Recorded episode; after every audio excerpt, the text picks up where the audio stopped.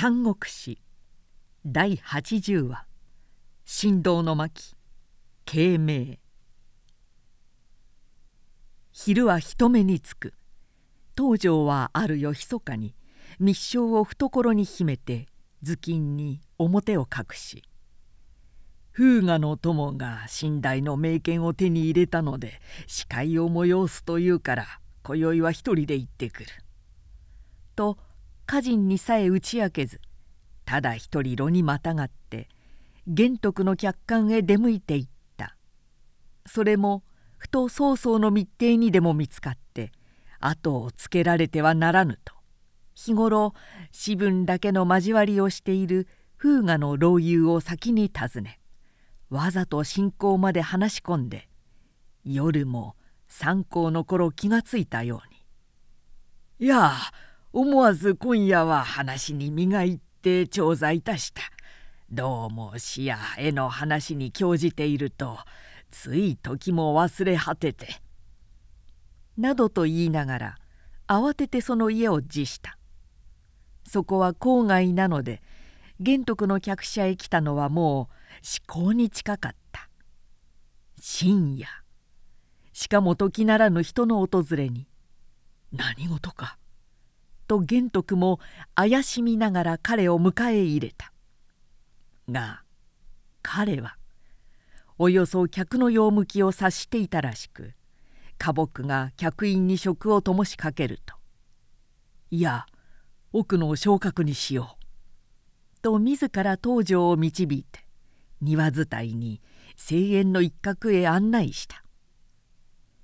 京都へ来た当座は曹操の行為で娼婦のすぐ隣の官邸を住まいとしてあてがわれていたがここは帝都の中心で田舎者の住居にはあまり晴れがましゅうござれば」と今のところへ引き移っていたのだった「何もありませんが」とすぐ政党の下に小坂森の食器や杯が並べられた。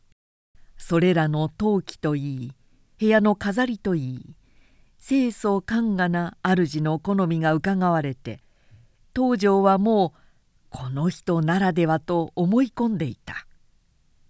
よもの話の末に「時ならぬご来がは何事でございますか?」と玄徳から尋ね出した東條は改まって「世の義でもありませんが巨殿の見狩りの折義帝関羽殿がすでに曹操を切ろうと仕掛けたのをあなたがそっと目当てを持って押し止めておいでになったがその司祭を伺いたいと思って参上したわけです。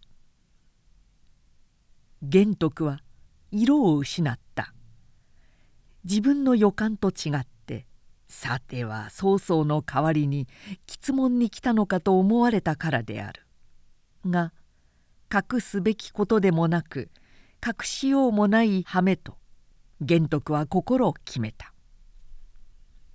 射程の関羽はまことに一徹者ですからあの日上昇のなされ方が定位を犯すものと見て一時に奮撃したものでしょう。いやいや国球あなたはなぜ私の言を聞いて泣かれるのですか？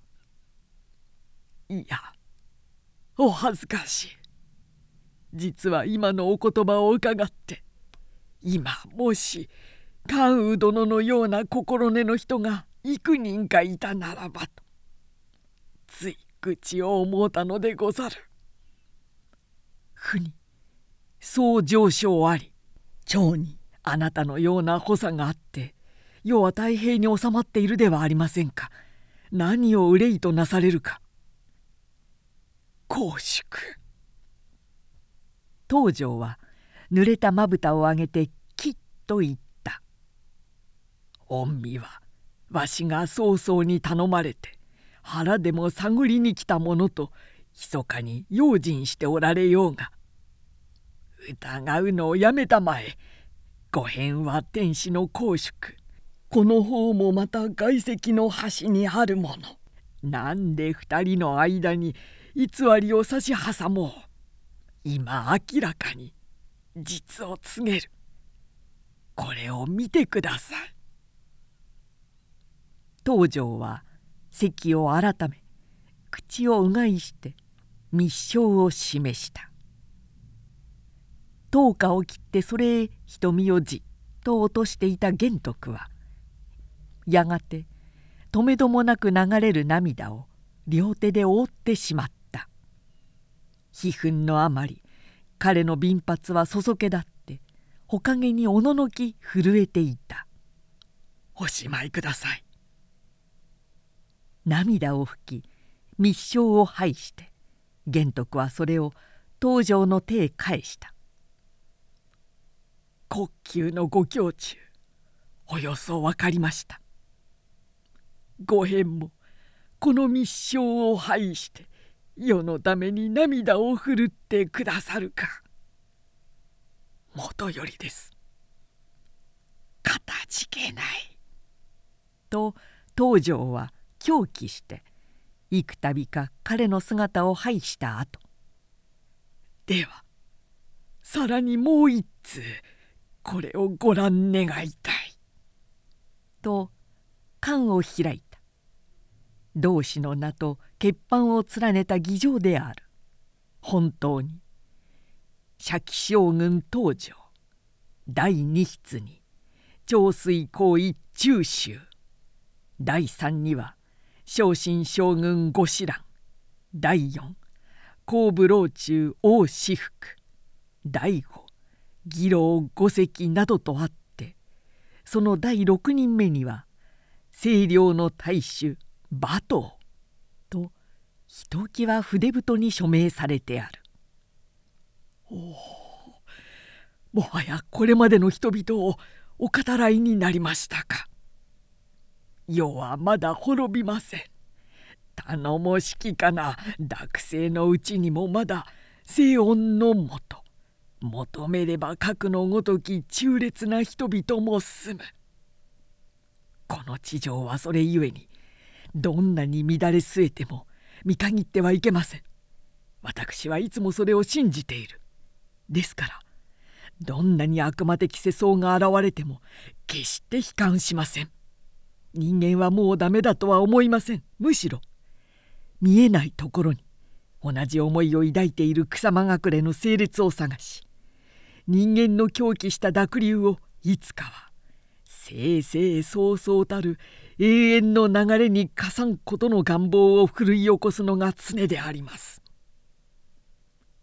公祝お言葉を伺ってこの老骨は実にほっとしましたこの年して初めて本当の人間と天地の普及を知った心地がしますただいかにせん。自分には乏しい力と才しかありません。お力を貸して賜るか。仰せまでもないき。ここに名を連ねる諸侯がすでに立つからには玄徳も何で剣馬の労を惜しみましょうや。彼は立って自身必見を取りに行ったその時昇格の外牢や窓の辺りはかすかに尾行が差し始めていた。夜は明けかけていたのである。街廊のひさしからポトポト霧の降る音がしていた。そこで何者か声を出して泣いている人影があった。玄徳は見向きもしない。けれど東條はぎょっとして牢を差し覗いた。見れば玄徳の護衛のため夜通し外に貯立していた臣下であった。いや義弟の関羽と張飛の2名だった。抱き合って嬉し泣きに泣いている様子なのである。はあ2人もここの密談を漏れ聞いて。東条は羨ましいものさえ覚えた。議場に名を連ねた人々の誓いももし玄徳と義弟たちの間のように濃く深く結ばれたら必ず大事は成就するがと思った。硯を持って玄徳は静かに彼の前へ戻ってきた。そして議場の第七筆に「左将軍劉備」金言に書いた。筆を置いて「決して命を惜しむのではありませんがこれだけは固く報じていただきたい。夢軽々しく動かないことです」時至らぬうちに景挙盲導する具を戒め合うことです。